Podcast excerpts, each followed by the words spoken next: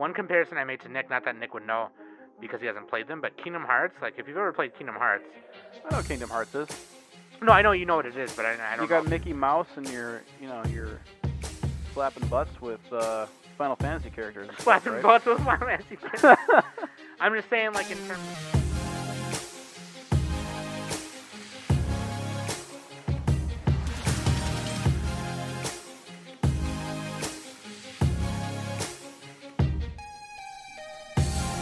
Hello, everybody. Welcome back to the Anime Summit podcast, where we argue about penguins, how to pronounce the word lolly, loli, and tight stomachs.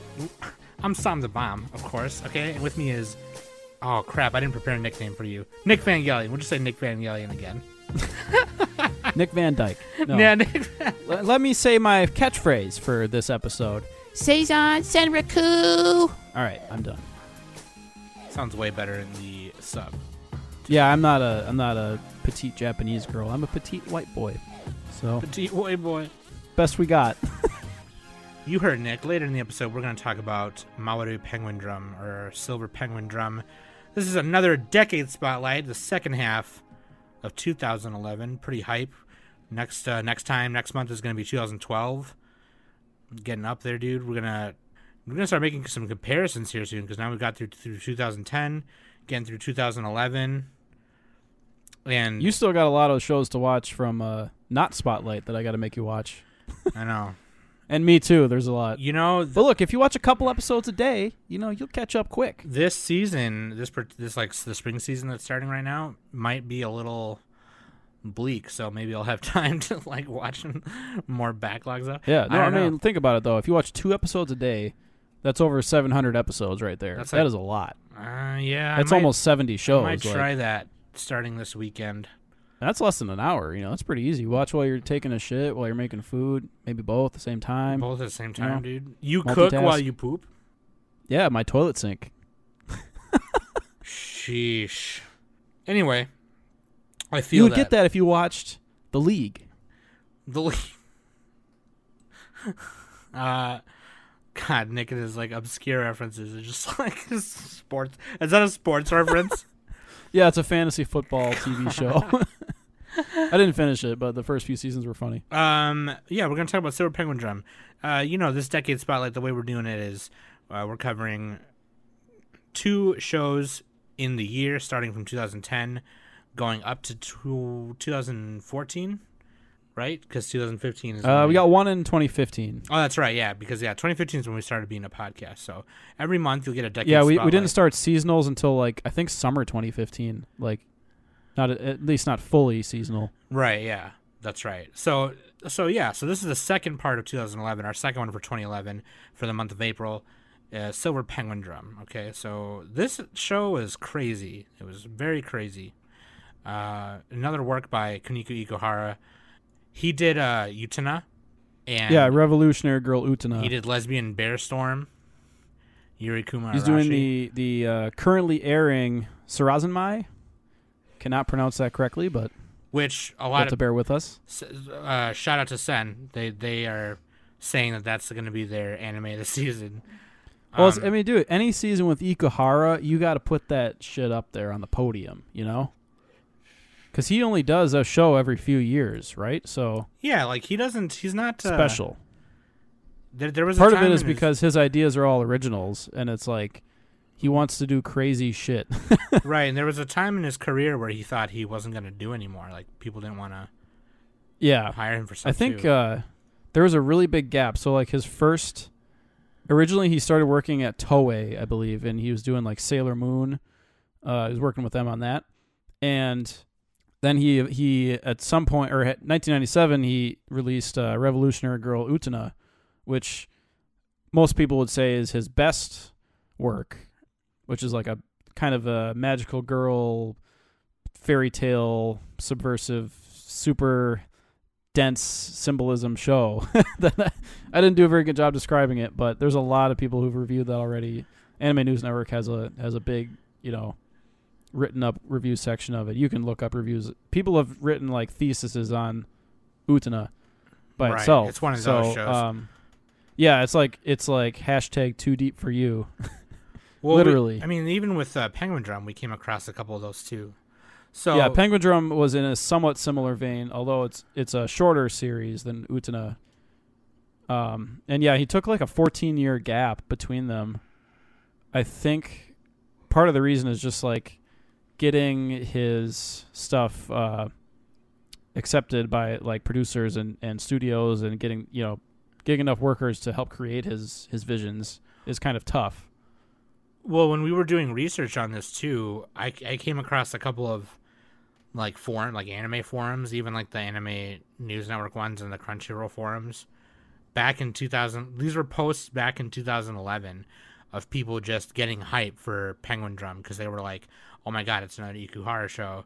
Discussion theories, this, this, that, and all this stuff, and they were excited for it. Like I can imagine, you know, that being with whoever your favorite creator is, you know, probably how I am right now with the fourth Ava movie or you know things like that. So Oh yeah, yeah. that's it was it was was a big it was gap. it was cool to see people excited about it because they were like, oh my god, it's another Ikuhara show. But uh, yeah, so later that's what we're gonna talk about. Um, until then, we're gonna take a quick break right here, and then we'll be right back. Okay, hell yeah, check that out for me, okay? And then also, links.animesummit.net, you can find everything right there. You can add us on Twitter, Instagram, uh, go to youtube.com slash anime summit, hit the subscribe button, and subscribe to Anime Summit Extra. And more importantly, we're pretty much mostly like, I'm kind of liking, like, I'm on Discord all the time. Like, me and Nick are on there all the time. Like, we're mostly there. So if you want to talk to us, that's like the best way to do it, for sure. Because, like, I'm not on Twitter that much anymore. And the Discord you can find in the YouTube description. You can find it at links.animesummit.net, and you can find it in the Twitter description as well. So, or the Twitter bio. So there you go. Go on Discord, would you? Talk to me there because I love talking to people. I love talking to y'all. Shout out, shout out to the Discord right now. Just don't at everyone. Yeah, we'll post the ping me the ping emoji. right, right. The ping, Only I'm allowed to do at everyone. The ping emoji, yeah. Yell. the ping, the little, the that's got the little red one. Like, um, Look, if you want to post Arthur fists, join our Discord. yeah, Arthur. we got Fist. Arthur fist. We have Arthur Fist emoji. So if you're getting mad about something, this anime sucks. Arthur Fist. But uh, We got Pepe hands. We got Yuri glasses. Classics. Yuri I love the Yuri glasses one. That's that's great. The Yuri Glasses one is good. Um, okay, here we go. Mawaru Penguin Drum, 2011. A waifu and his bando. Did you call it Silver Penguin Drum when you first started? Isn't that what it's called? I've never heard it called Silver Penguin Drum. I just had to call that out just now. I just realized that. What am I? I, think most of? people just say Penguin Drum. I thought I have no idea. Oh wait, spinning penguin drum. That's what. Either Mawaru way, Penguin Drum. sta- okay. Nobody calls it that. No, son. nobody That's calls not it the that. preferred People just call it nomenclature. People just call it It's penguin, penguin drum. drum. Or if you're like a hyper fan, you'd be like, actually, Yuri glasses, Mararu penguin drum. Well, actually, my name is Nick, and I like to Actually, it's Puella Magi Budoka Magica. Daka Bajaga. yeah, dude. Waifu and his bando. penguin drum though. Yep, the waifu husbando. The waifu is Himari, the the the main character. Pretty much the, The dying that- girl trope. the dying girl trope. Pretty much the the character that the anime centers around for the most part. And for his bando, her quote unquote brother Shoma Takakura, Himari Takakura, and Shoma Takakura.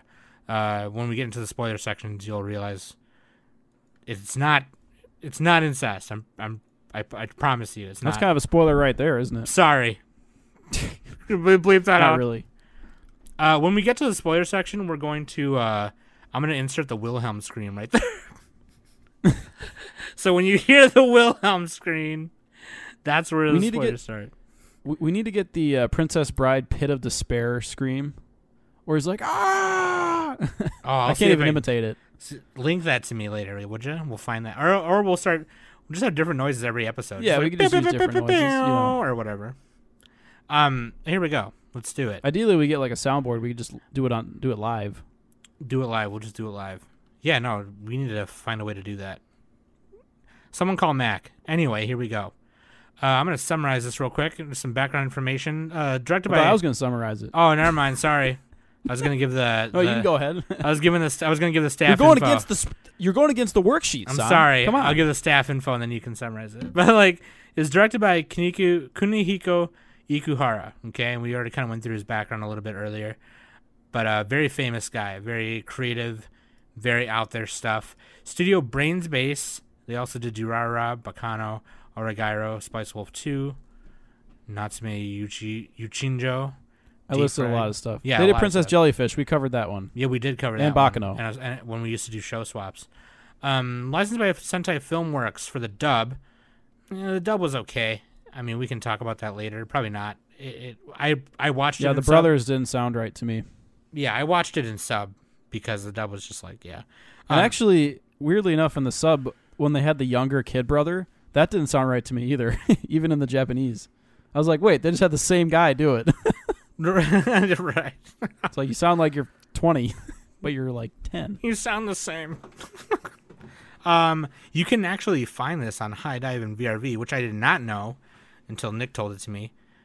But um, yeah, it's streaming currently on HIDIVE and VRV. So if you got that, I know a couple people on our Discord have uh, both of those. Yeah, VRV and HIDIVE are pretty good deals. I know. I'm kind of wondering There's if a I lot should, of good stuff on those. I'm kind of wondering if I should try one of those. Really, really, the only one that I would that I would be questionable about is Funimation, just because like they're going through some flux right now. So Right. I don't know. That's just me personally. Right. Please sponsor us, Funimation. Please Funimation.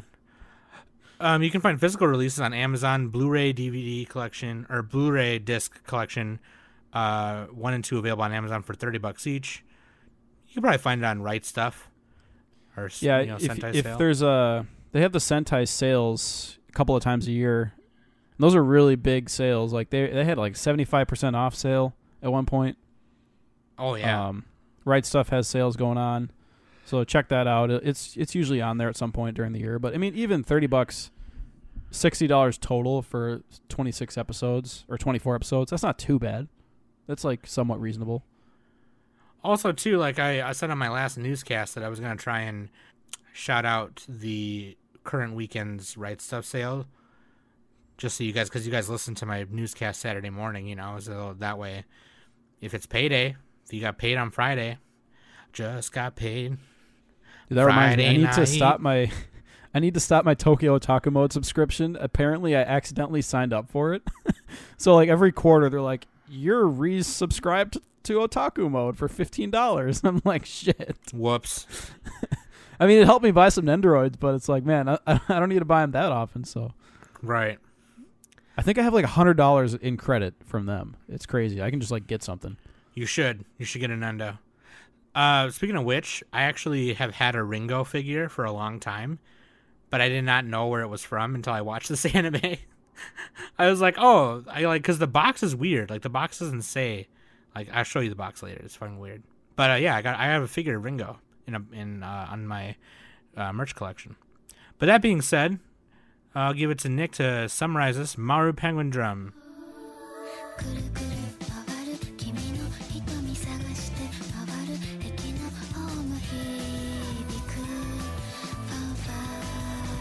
Okay, so cards on the table. I am a little bit fuzzy on some of the plot details to Penguin Drum. Uh, that's to be expected on the first viewing of the show because it's really dense and like busy with a lot of, of imagery, a lot of different plot threads and elements going through and characters. Mm-hmm. So this show, like before we even start, it does benefit from a rewatch and like you have to put in like your full focus to watch it. And I didn't I mean, honestly, I didn't give it like a fair shake if I'm being totally honest. Like I wasn't 100% dialed in. So, I'll be a, a tiny bit shaky. I might miss a detail here or there, but um, the basic premise uh, in the early going of Penguin Drum is uh, the two brothers, Shoma and Kanba, are visiting the aquarium with their sister Himari, and um, she is terminally ill, so they're taking her to the aquarium to have like a good time, right? So they they get a penguin hat, and she collapses at, at the aquarium. Uh, in the in the hospital, she dies, comes back to life with the penguin hat on, and is speaking in like a different voice. And she tells them that in order to extend her life, they must find the penguin drum. And the penguin drum basically they discover later is it's kind of like a Harry Potter Horcrux. it's it's like the it's like the Chamber of Secrets, like Tom Riddle's diary almost. It's it ends up being Ringo's diary, who's like a schoolmate of theirs, and so they have to find Ringo and get her diary. Well, they And- they they think it's in the beginning, like in episode two. Yeah, they yeah, think they, it's her they think it is. See, exactly. I'm I'm missing like tiny little details like that. Um, and that's like the basic gist of it. Like they're trying to exchange fate to to prolong and save Himari, and that's like that's the very basic plot. But there's a lot of other uh, character uh, concerns that go on as well, like Ringo, uh, her sister. There's this like ghost character guy. What's his name again? He's uh Sanetoshi. yeah, he's kind of just like a spirit type person, and he's I call him sanitation. sanitation. He's he's the janitor. He's the janitor. In any case, yeah. So then the reason it's called Penguin Drum is these penguins are are mailed to them mysteriously, and the penguins are kind of like mascot characters or avatars or demons that that are attached to their respective uh, owner or person. They're like a they're like a pet type kind of thing, but nobody else can see them except for the owners and whoever else has penguins. Actually, I'm not sure they can see each other's penguins. I think they can. They can see each other's penguins, right? Shoma, they can see each other's. Yeah. So like, if you owned a set of them and I owned one, I could see yours. Yeah, but nobody else can see them. And like No. the penguins are, are like the source of comedy in this show.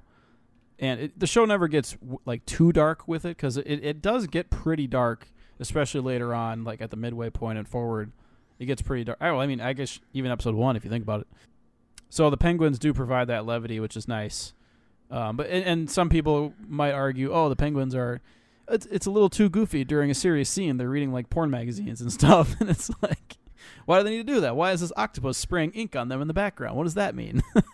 it might just be funny, right? So part of that is that uh, Kunihiko Ikuhara, he, you know, he, he cut his chops on Sailor Moon, and he, you know, Junichi Sato is is like the master of of like, you know, light comedy mixed with mixed with more serious themes, right? With like Sailor Moon, you got Aria, you got all this stuff. Mm-hmm. So it's like Ikuhara wants to add uh, some lightheartedness to his shows, even if it's dark, and, and it's that's also present in, present in Utena as well, and all of his shows really.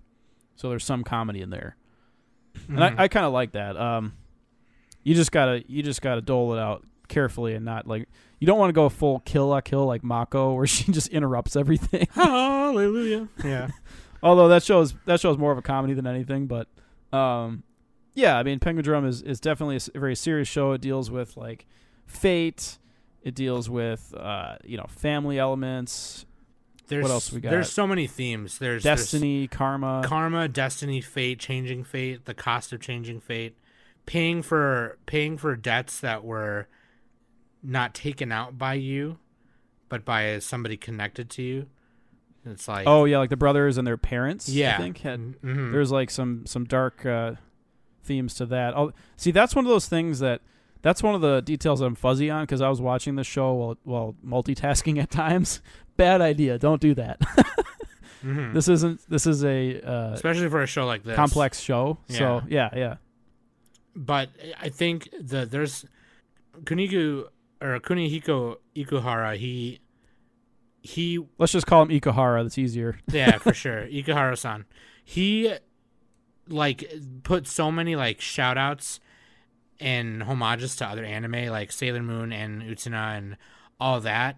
And then he also injected all these crazy themes to tell this this big, just huge moral. And Yeah, it's like a modern fairy tale type of thing. that's a perfect way to say it. But like, um, the the hat, right? The penguin hat that possesses Himari. The being in the hat, you don't find out who it is till later. But when when the hat possesses Himari and summons a meeting with the two brothers, it goes into like this whole transformation sequence, and this she dons this penguin outfit with the hat, and it goes into like this surreal world Yeah, that that was the uh, catchphrase I, I shouted at the beginning. Yeah, yeah. Survi- survival strategy meeting. Yeah, survival initiate survival strategy. yeah. And they go into this meeting, and then one of the, as she's like coming down the escalator thing to go in front of the two brothers, Kanba and Shoma, uh, look, little pieces of her outfit disappear each at a time until she's just, by the end of it, she's just like in a swimsuit with the hat. she gets naked at a certain point. Oh yeah, the yeah. There's a couple times where she gets naked. Nick's favorite part. But like Definitely, dude. There's See that side butt? there's a couple there's a couple times where you can see it like she'll jump forward with her arms forward and her legs back and that's like the exact pose that Sailor Moon does like when her leotard's coming on. It's just like really cool. This I noticed those right away, which was super sick. But yeah, the transformation sequence and that that survival strategy uh, sequence is just like a spectacle in its own. Like I fucking love it. Yeah, well, the transformation sequences are always the best animated parts of the show because they only have to do it once, right? So they might as well make it good. Right. And it saves them it saves them time in future episodes. They can just repeat it. right. So, um that and like the open opening and ending and transformation sequences are usually the best animated parts Mhm. and some battles. But yeah, Mhm. the show isn't really battle themed. so from the first episode on, that's when things start taking off. And then like the second episode, they introduce Ringo, who she goes to high school with uh, Shoman Kanba, and she's got this diary, and they have a reason to believe that that diary might be the penguin drum. So they kind of start following her. Well, actually, they make their little penguins follow her, which is hilarious. Like they use like a camera. God, the penguin antics are so funny. Like Dude, yeah, one of the they- first scenes is like it's it's like killing cockroaches with spray. She's like, yeah, so it pulls out a bug spray can and out, real quick. They like they look doofusy, you know. They're they're goofy as fuck. well, they're fuck. they're really cute. Like, Yeah, I they're want like- a plushie of the penguins. If any of you guys have played Disgaea, they're like the Prinnies in Disgaea. Like they're just serving penguins. They look goofy. They're perfect merchandise. This perfect merch. Like in fact, one of the articles. That's probably where- how he got the show made. one of the one of the articles with that Ikuhara uh, interview. The picture of him is like him holding like a plush penguin from the show, and it's like really funny. Yeah, But- they're almost like the they're almost like Totoro a little bit. dude yeah. They to- it's totally on like on that level of merch it totally is what it is. Like for real. But yeah penguin drum dude uh, i mean it, it, it starts unfolding. Every episode unfolds a new there's even some episodes that end on kind of not i wouldn't say a cliffhanger but like a ooh like another detail they just revealed you know? And as it starts unfolding they start introducing more characters and more characters and at first it's a little overwhelming there's all these themes to keep in mind, right? Like who's who's in the who's the penguin hat? Is the penguin hat a person or is it literally just a hat that's sentient? Or why are they introducing this character here? And why do they why do I care? You know what I mean? And at first I was like kind of like, "Oh man, I bet you I'm not going to care about this character in like 3 episodes, right?" But no, by like even by halfway through, you know all these characters and they're all connected somehow. Like one comparison I made to Nick when we were doing our research, we got on Discord voice and we were researching stuff. One comparison I made to Nick, not that Nick would know because he hasn't played them, but Kingdom Hearts, like if you've ever played Kingdom Hearts, I know what Kingdom Hearts is. no, I know you know what it is, but I, I don't You got Mickey Mouse and you're you know you're slapping butts with uh, Final Fantasy characters. Slapping stuff, right? butts with Final Fantasy. I'm just saying, like in terms of playing it, there's so much. Kingdom Hearts is kind of a bad example because it's like it kind of like Who's they, the guy who created that? Isn't the guy who created that like insane? Tetsuya Nomura. No, he's not insane. Yeah, anymore. I, I heard he's like nuts. He just like kind of have to be to make something like that, though. Yeah, I don't know. It, it's a little convoluted to the to a. But yeah, like exactly, like the plot doesn't make any fucking sense. it sense. doesn't make sense in a lot of stuff. it's like a yeah. Rocky and JoJo. It's like, ah, just shut up. It's I can only, im- it happen. it, but it's overwhelming, right? To someone who Yeah. has never played any of the series, I can I can bet you 100 percent though. Like I put a million dollars on it. If Ikuhara wrote the screenplay for Kingdom Hearts, oh man, I can only imagine how much more clean and awesome that would be. But anyway, I make that comparison because like it seems overwhelming. You get to episode five or six, and it just seems like okay, now we got uh, Masako and Tabuki, uh, Asami, the girl who this girl gets pushed down an elevator, and the, Masako is revealed to have like this gun, and this gun shoots these balls, and if she shoots a red ball at your head, you lose memories. If she shoots a blue one at your head, you gain memories. I think she shot the red ball at my head because I forgot a lot of Because I this. forgot a lot of shit. But then, Dude, I really got to rewatch it. she's I'm gonna rewatch it too at some point. But she's like obsessed with Kanba, one of the brothers, you know, and you don't know why, and then you just want to like. It's it's weird too because some of like the middle of the episodes, a lot of them were boring. Like I was just like, man, so much talking, so much, so much exposition, which uh, I wouldn't say so much exposition, but like I wish it would just had gone a little further, like or or hurried along a little more, rather than Yeah, there were a few episodes that were like, it just didn't feel like. Uh, well, it felt like a lot happened, but it didn't have enough of a hook in, in a few of the episodes in the middle. That's- I would say. a way better way to say it. That's the best way to say it, I think. But yeah, it just like it and it it because of that, I couldn't f- remember or focus on what I was being overwhelmed with at some points. But there was a couple times where like I had to cuz I was a dummy and watched it on my iPad in bed before bed and I fell asleep, so I had to rewatch it and I was like, "Oh, I don't remember that part happening." Like You were uh, what do you, what do you call that when you're s- sleep learning? Sleep learning, dude. It's like Can't do that when you review image anime. training. Yeah, you can't do it. you're gonna learn Spanish. Learn While you're Spanish, sleeping? dude. While I'm Or no, sleeping. you'll be like Dexter. Omelette du fromage. I would do from Maj. He had an accent, but none of his family did. But like, no, it, you know what, dude? After you get to like, it's weird because after you get to like episode twelve and thirteen, that's when it's like, oh, okay, Yeah, I think episode nine is a big turning point as well, somewhere in there. yeah. That's when um, that's when they introduced uh, sanitation, Sanetoshi, Sanetoshi. I God, I really got to rewatch this. I call him sanitation because it's funny. Uh, Sanitation. yeah, sanitation. But episode nine is like, and also too, what's really cool in the way the show is presented. I should bring this up right now because it this is a actually a big part of the show. Is um, there's these little transitions when they're going from one part of the city to another. It they they put this little like in between slide with some typography and graphics, um, going from like you know, Shinjuku Station to another place.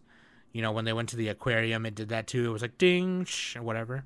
And Yeah, then- the train symbolism is pretty heavy here. yeah, which I realized was important later because that actually foreshadows a lot.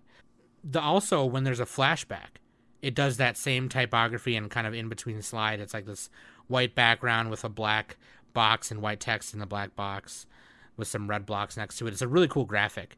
And when it, when a flashback happens, it goes flashback ding and um episode 9 as Nick mentioned is uh, a flashback episode where Himari remembers when she, stuff when she was younger, and it often does these flashbacks in a very cool way because it's not like it's not like you know every fucking shonen out there or Naruto where it's just like you know it's got the white gradient around the border and it's all fuzzy, you know, and it's like when I was a kid I trained in taijutsu, and so whatever. But anyway, it's relevant to the thing you're watching at that point, so you didn't feel like you were wasting your time watching a flashback, which I appreciate because I, at first, I was gonna get, I felt like I was gonna get annoyed with it, but not at all. Especially when it's revealing important details, which it did every time for the most part. Yeah, and the are you, the the trains also had the uh, advertisements of two other characters in the show, Himari's friends, who made up an idol group, Yeah, uh, Triple H. Well, it was supposed to be Triple H, but without Himari, it's Double H. yeah, they changed it to Double H later. Yeah, I was like, wait, why do they like that wrestler so much? Isn't there a wrestler called Triple H? Yeah, Triple H I'm like, damn, they're really obsessed with wrestling. married to Stephanie McMahon. No, yeah, because it's Himari, Hikari, and um, I forgot the and Triple one. H does the ending themes to the episodes. Yeah, they do all of them. To many which- of them. Yeah, all of them. Yeah, yeah. which I didn't know. I thought they only did a couple of them. Some of them are really good. There's there's some bangers in there. But um yeah, like so like what was the deal with with that plot thread with her friends? It's like she she wanted to be an idol but she didn't think she was good enough or something like well, she got sick. I know she got sick for sure and like she wanted Oh no, she was like rooting for her friends no matter what and they they like always remembered her. Yeah. Like the basic gist of it. Yep. So I'm wondering why why were the uh, those advertisements in the train? And and like the other thing with the train too is like trains are very symbolic of like dreaming and it's like your your mental uh, problems like and burdens that you're carrying. It's kind of like a journey symbol. Mm-hmm. And trains are using a lot of anime. It's like Spirited Away, even Gallena's trains. Like it's all kind of like a inner psychological thing. So it's like, wait, were they actually on a train, or was or was this like in their head?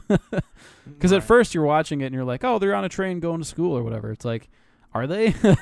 yeah, so I'm just I'm just asking you actually, like, what's the deal with the the idol group?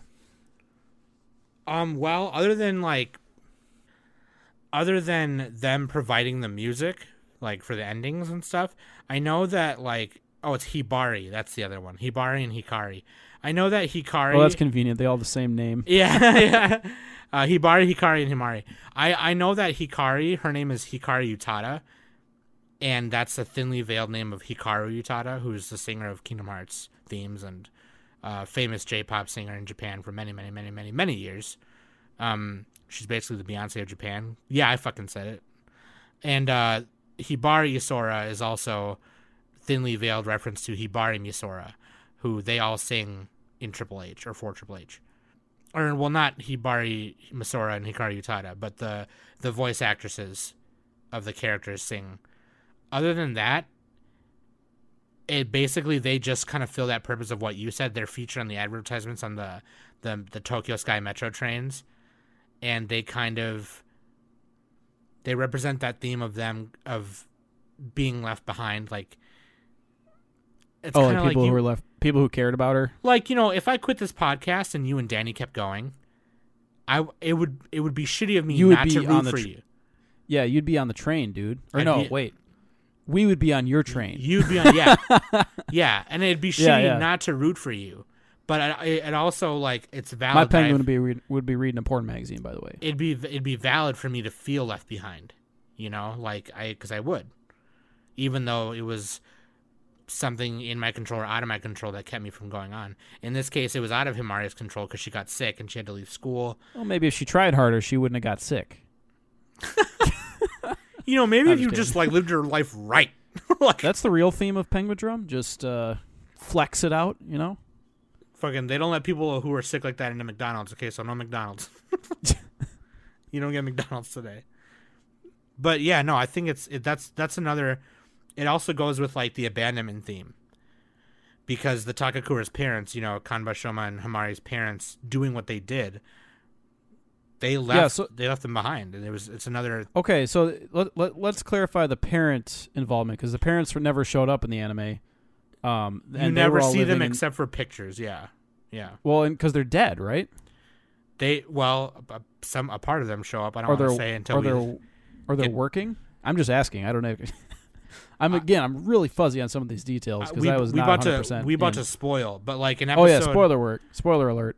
In in, you want to do them right now? Spoil. You want to put the spoiler thing right now? Wilhelm I mean, scream right now. We, we've been like kind of spoiling, but you know, whatever.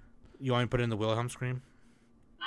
Sure, whatever. All right. I don't know. I don't know how a Wilhelm scream. How does a, how does a Wilhelm scream represent spoilers though? I have no idea. Maybe I'll put Admiral Ackbar. It's a trap. It's a trap. we can find something. We need to put like a prequel prequel memes for any. They, they work for every occasion, so you know Also, hashtag planning on the podcast. Take a shot. that's not a story a Jedi would tell you. Yeah. something like that. um. anyway, into spoilers. So like, okay, the brothers it. are Do it. the brothers are the Senate. so the brothers are like not technically related, right? No. And okay, so what's the deal with it? What's the deal there? Like that's that's that's one thing I'm fuzzy on. Shoma is not. He's the blue haired guy. He's the blue haired bro. He's the middle. He's the younger of Blue the two slash purple. bros. He is. He is a biological child to the Takakura parents, but Himari is not. Himari was found. Shoma rescued Himari. Oh, they both did actually. I remember on the on the Mhm. beach, right? Well, no, Shoma rescued Himari from this place where unneeded children go. And they don't ever reveal what that actually is. I wonder if that's like an orphanage or Yeah. human And trafficking. It was like something like it was something like it- after if you're there long enough they just dispose of you. And he Shoma See, that's a symbol right there. That's something that we would need to analyze. I I Chime in interpreted in the comments. I interpreted it as like the foster care system or something like that because you know like there are some people, there are some kids who, when they turn 18 and they leave foster care, they don't know what to do, and they end up just, you know, getting. Well, into it's it's not good in any environment really. You No, never want to go in it really isn't. But no matter not- what country you're in. Yeah, not not to get too much into that, but um, that's Shoma rescues her from it by sharing I think that's app- like the surface level thing, right? So Yeah. like the lost lost children. That's kind of like a Peter Pan reference, Mm-hmm. He shares he shares an apple with her, and he- and that's the fruit of fate, the fruit of fate. which fruit has the fate. the red the red. Well, and the apple peels conveniently to make the red the red strand of fate or the thread of fate that like The Japan. threads of fate. Yeah. Yeah, the threads of fate. Japan really uh, believes in that. That that was in Your Name, right? That was in the It was also in Kill. It was movie. also in Kill la Kill. Yeah, I mean it's it's in well yeah life fibers and everything. It's in Yeah. like a lot of Japanese stories. So So that same apple actually, um, in the first episode, there are two kids walking by the main character's house. They're like five or six years old kids, and they're playing with this apple. And they're like, "Oh, did you know the apple is the universe?" And it connects everything together. And this apple's connected to this and that. And you see that you see Shoma hand that apple to Himari when he rescues her. So he, yeah, he she's actually not like their biological sister, but the Takakura's parents, so Kanba and Shoma Takakura, were involved in some crime, and the all the characters that are being introduced throughout this anime as you're watching it are all connected with each other, and some of them to this crime. The yeah, the crime was their parents were in, involved in the sarin subway gas attack. Now I don't want to get too much into that. You probably already know what it is, but if you don't yeah. know You can look is, at Wikipedia. It's like a terrorist attack that took place on the a- yeah. Japanese Subway- train subway system, yeah, 1995. yeah, Which is why the the number 95 is flashing. yes, March and 20th. apparently, apparently, uh, it the gas attacks were not like as heavy of an influence on Evangelion as they as they were here, which is at least according to some people who've who've looked it up. mm-hmm. I guess we keep drawing Evangelion references. I mean, Ikuhara and Anno knew each other, so I don't know how close they were, but you know, they at least, you know, were friends for a time, right? So, and the anime industry is, especially back then, was like is pretty insular. Like a lot of the big names know each other. Yeah, and work- also- also- together and everything. Also, Ikuhara and Anno both have kind of that same style of taking influences from outside things, things that are not anime related or entertainment related. You know, so they both kind of Yeah, have like- that same style of. They they mix like real world events with uh like. Oh, Anime News Network had a great article that explained it really well. Mhm. Um, let me see if I can find that quote.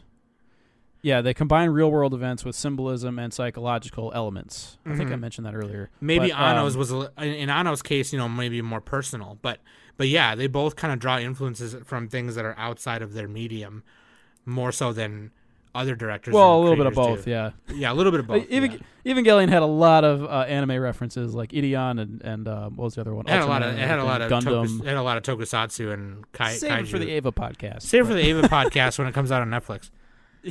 But um, yeah, Um, that that that gas attack really happened. It was it was done by the cult Aum Shinrikyo, and uh, a bunch of people got injured. Some died. Just look it up. Um, but yeah, it, it really kind of scared Japan. It's like, oh, what? Look at the vulnerabilities in our system, and then like, wait, why did this happen? Why did people even want to do it? You know, yeah, yeah, that was kind of a big, a big deal, right? yeah. I guess that's true of any terrorist attack if you think about it, but Right. So, so as- especially as- for Japan, which is very peaceful. Oh, for sure. Yeah. That that's why it was scary, right?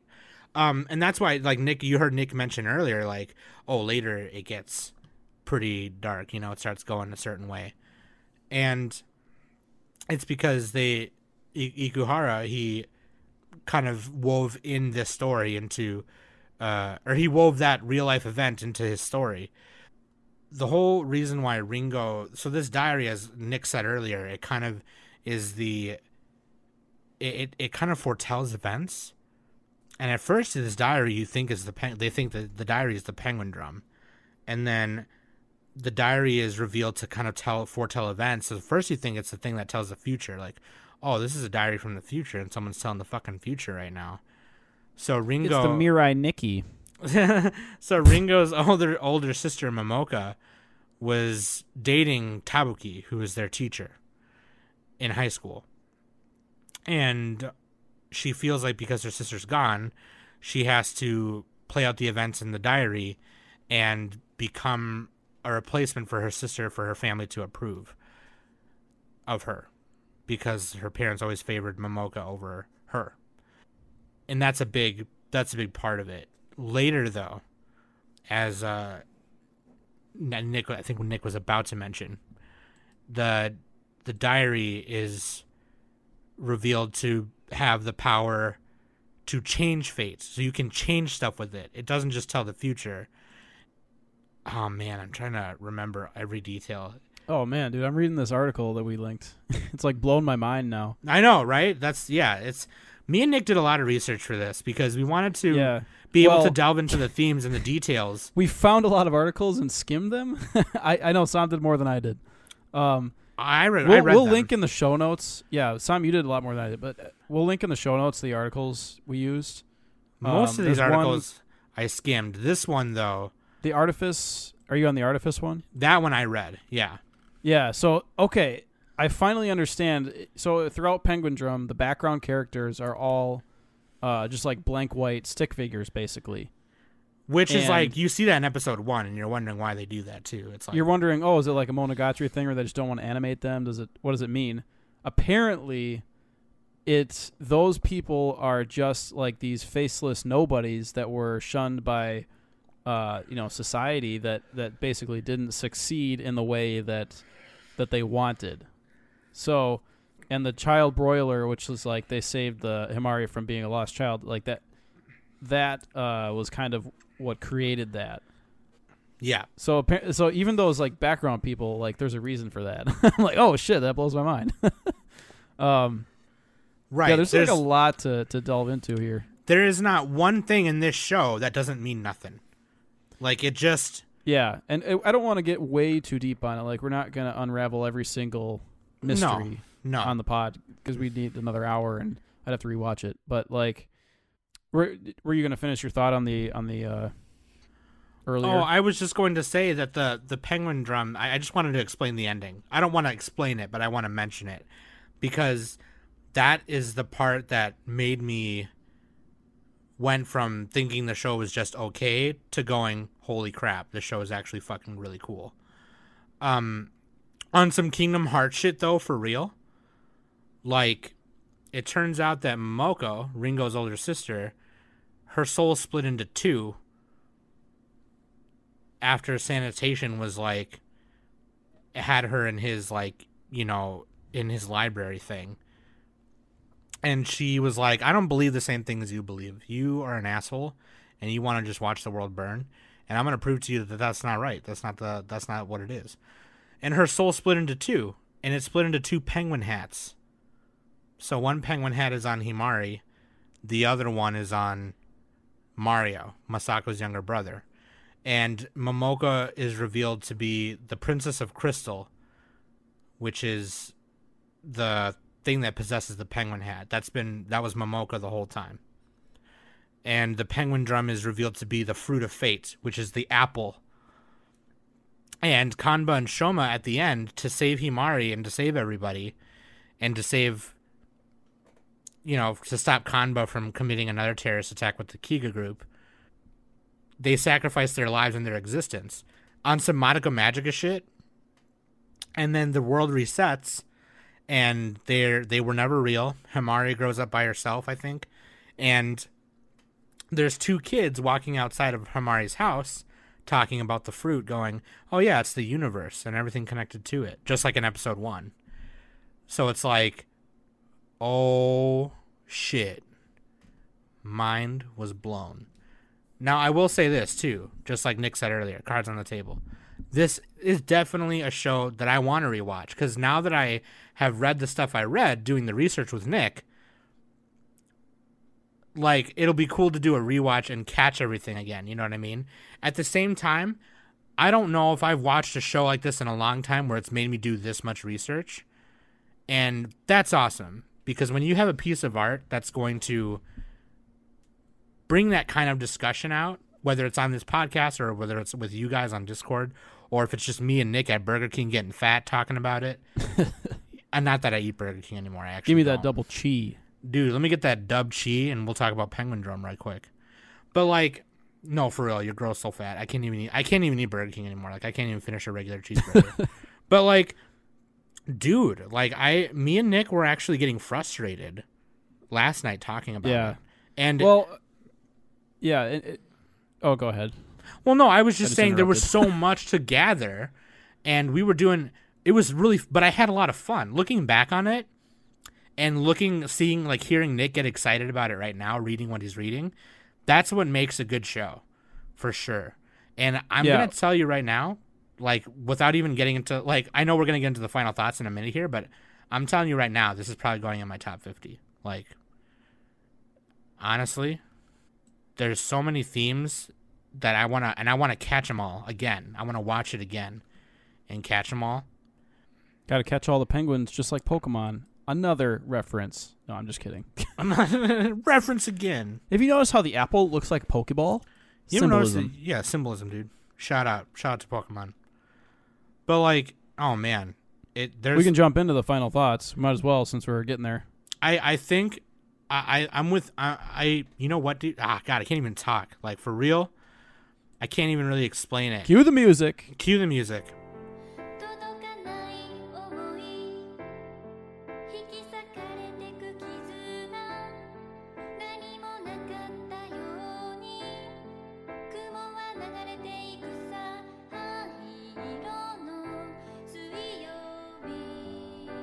Okay, so Penguin Drum, like Sam was saying, is a very complex show.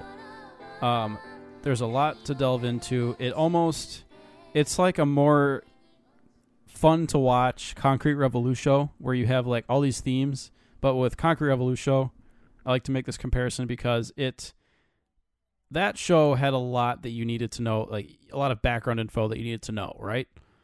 But it was too frenetic in its pacing. And Penguin Drum is like it it stops just short of that. I would say it's not quite as confusing. Um, but at the same time, from my experience and for a lot of people, Penguin Drum is going to be a little bit tough to watch on the first go, right? It yeah. and yep, I agree. you have to pay attention. Like I said, you have to be, you have to have your eyes on it. You can't be playing on your phone while you're watching it, right?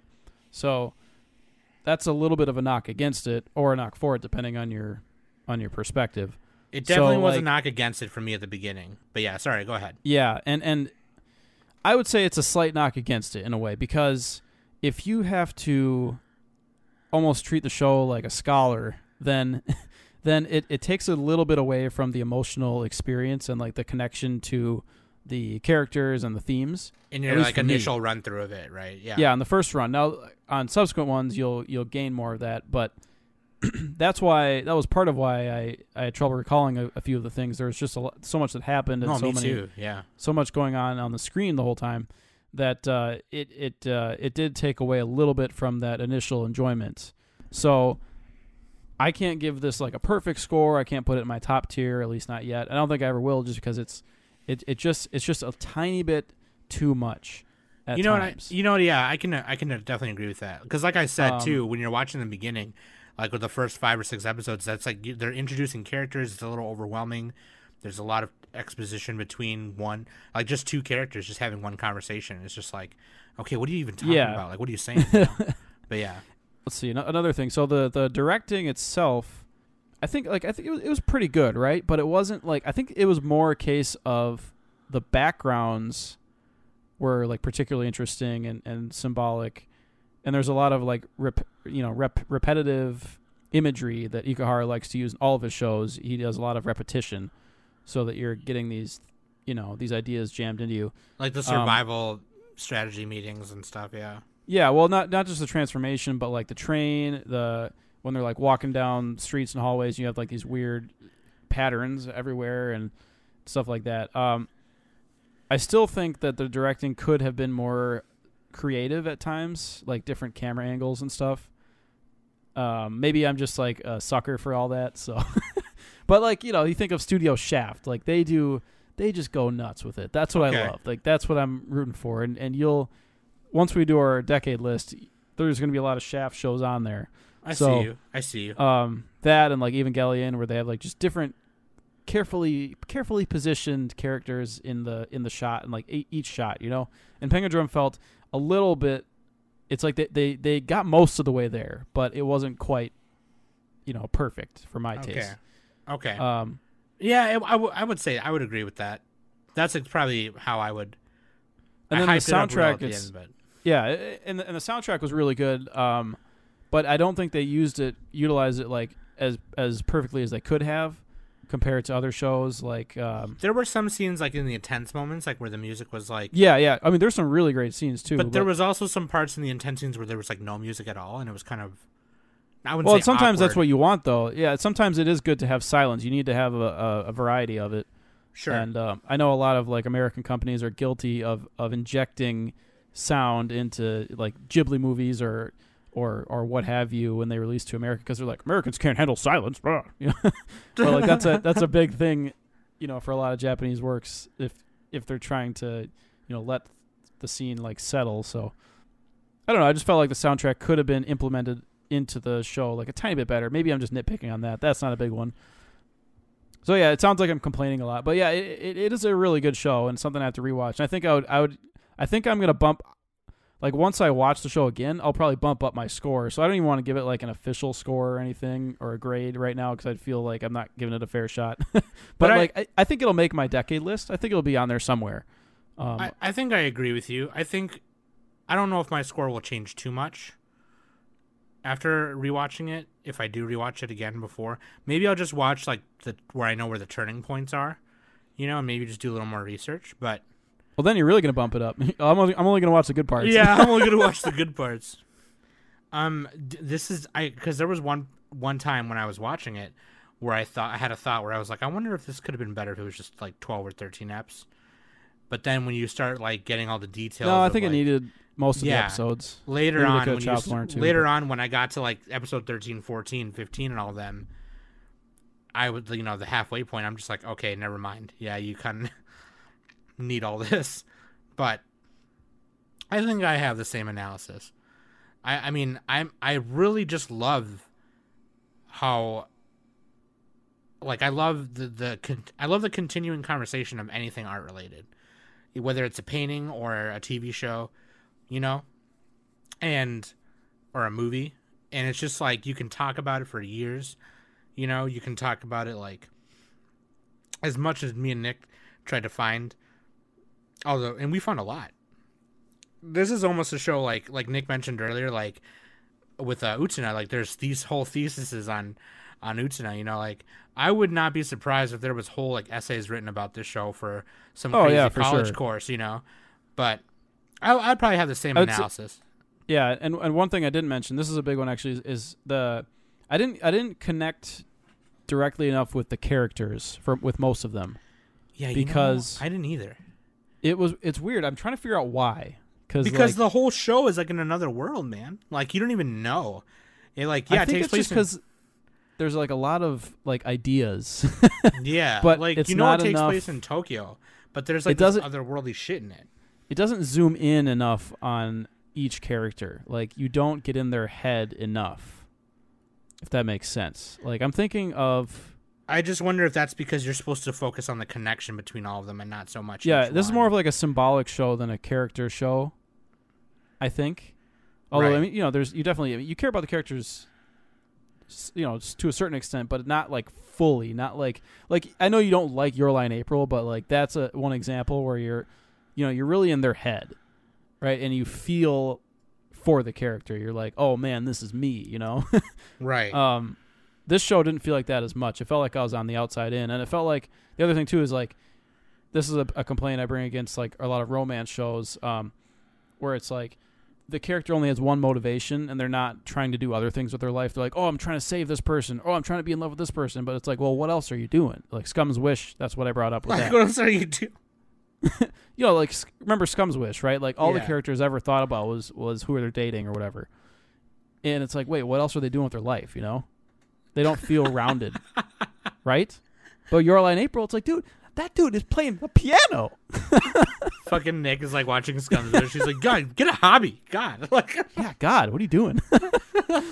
um, and that's like it sounds like a nitpick. It, it is, but like to me, it kind of matters. Like I want a character that's really rounded. It's like mhm. they they have like a whole, uh, you know, ethos and, and and you know, goals that they're trying to achieve beyond like the basic, you know, high level like the, beyond like the the really threatening ones. Like Evangelion again, it's like. Shit, there's so many things swirling through each character's head. It's like they're trying to pilot the robots and they're trying to save the world and they're trying to get approval from their friends and family and everything. Um, so you have like an outer, you know, you have like an outside threat and an inside threat at the same time. And this one, it felt like there was just one of those, you know? right. The threat was everything. Like it was fucking. Like you it was didn't think- mostly like inside. There wasn't really like an outer. yeah. It didn't feel like it as much, and they they didn't have like it. I don't know. That's just that's just me kind of nitpicking like what I want in a perfect show, you know, or not perfect, but like top tier. Yeah. So this yeah. one, this one for me, even on a rewatch, I I don't think I'm gonna put it in my top tier, but I will think I'll put I'll bump it up. You know. Yep. I probably have the same analysis hearing what you're saying. That being said, I probably give it mm, like a like a B, B minus. B? B minus. Not even I gave it a B minus. Maybe a B. It probably B? bump it up to a B plus if I rewatch it. yeah, that's like yeah. On my first rewatch or on my first watch, it was a B, but like I didn't give it a fair shake, so I, I don't feel right giving it a B. But like yeah, I mean, if I if I watched it again, it'd probably be a B plus or A minus type of thing. Um. Yeah, yeah. Yeah, I like it's that. not. It's not. In in my opinion, it's not as good as Utena. Utena is still is still uh, Ikuhara's best work, in my personal opinion. Um, Okay. Although Utena is also hard to watch. right. I think a lot of people Ikuhara doesn't make it easy on you. I think a lot of Ikuhara fans have said the same thing. There was a couple forum posts I saw where um, people had said that they liked this better than Utena. Maybe it's because they yeah, it's well, it's the art Utena. style. Well, Yeah. part of it's the art style too. It's like JC Staff, I think, did Utena. Um, and JC Staff never makes good looking shows. as much like the character designs in Utena are, are great, but um, yeah, and part of Utena too is like it did get a little repetitive, like even overly repetitive for Ikuhara, like because it was a 39 episode show, and it's like holy shit, like some of them felt, but at the same time, I, I get why he did it, but it just felt like a lot. But the, but the movie for Utena basically makes it all worth it. So, you know, you you watch the TV series, which is great, and then the movie, which makes it even better. So, um, yeah, I don't know. I think Utena is number one, Penguin Drum two, um, and then we'll see on Saranzamai, Sar-. I can't pronounce it. The new one, the Booty Juice show with like gay boys and stuff. Spring season, here we go. Is like Um, a, this is like a perfect to do Penguin Drum right now because spring season. Uh, when Yeah, we get 'cause to he's got that new show coming out. Yeah. So And then uh, Yuri Kuma is that's probably it's probably like his simplest work, but uh, it it was it was enjoyable for what it was too. So yeah, because Yurikuma was based on a manga already, right? It was based on something else already. It wasn't like an original, right? uh, I'm not 100 percent sure on that. You might be right. But um, there you go. Uh, freaking Mawaru Penguin Drum. I was about to say Silver Penguin Drum again. Spinning God Penguin Drum. Damn it, son. Mawaru Penguin Drum. You know what? Give it a watch. Give it a It'll, watch. it'll probably make our decade list. You know. I think a lot of the a lot of the things that we said, Danny, Danny had actually wrote. I didn't even say that at the beginning. Danny's. Oh yeah, Danny wrote her thoughts because she wasn't able to make it. She's But ha- we- she has like finals going on. we kind of said a lot of her thoughts already, though. Just like in our own thoughts, we kind of she had the kind of the same analysis. I think. Well, we we read and absorbed her thoughts. There, you go. yeah. So we stole from Danny. she had already yeah she had already seen it before before me and nick had but yeah she's uh, in finals mode right now so shout out to danny. But like let, let- just And- give it a watch. It's one of those it's things the one dub like- that Danny doesn't like. it's one of those things where you order the fucking you order fugu at a sushi bar and you're afraid to try it and i'm sitting across the table for you going just give it a shot. Like i don't fucking know. Just try it. Let me know you know? But i think um i'm gonna stick with that grade until i give it get a potential chance to rewatch, just like Nick. So we'll see what happens. Yeah, my my decade list is morphing like every week. I know I started watching. Well, I won't say what show it was, but Sam knows what it was. I started watching a show, and I'm like, after episode one, I'm like, oh, this is on the list. yeah, yeah, I'm halfway through, and it's like halfway up my list already. yeah, dude. The that show's great. I know exactly what Um, you're talking about.